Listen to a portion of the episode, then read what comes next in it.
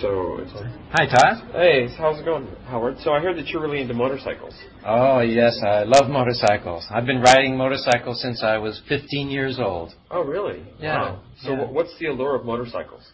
Freedom. I like the fresh air. Uh-huh. I like being out uh, on my own.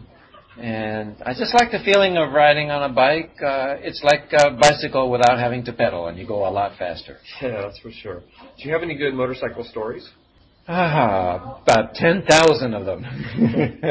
Well, like, have you ever, like, taken a special trip on a motorcycle? Uh, I've been all over the east coast of the United States, from Pennsylvania to Florida on a motorcycle. Oh, wow. Uh, I've traveled many times and many different kinds of roads and taken all kinds of camping trips on bikes. Wow, sounds great. So do you usually travel alone or with a Almost. good group? Almost always I go alone. Uh-huh. Uh, some guys like to travel together, but I found that I enjoyed it by myself most of all. Oh, really? Yeah. Oh, wow. Don't you get kind of lonely? Never. No? There's always a new adventure on every trip. Oh, have you ever made any special friends out on the road? Oh, sure. Yeah, it, bikers are are um, are like a special kind of fraternity. Every biker knows each other, and we're all very close, even though we're, we're not close. All right, thanks a lot, Howard. You're welcome.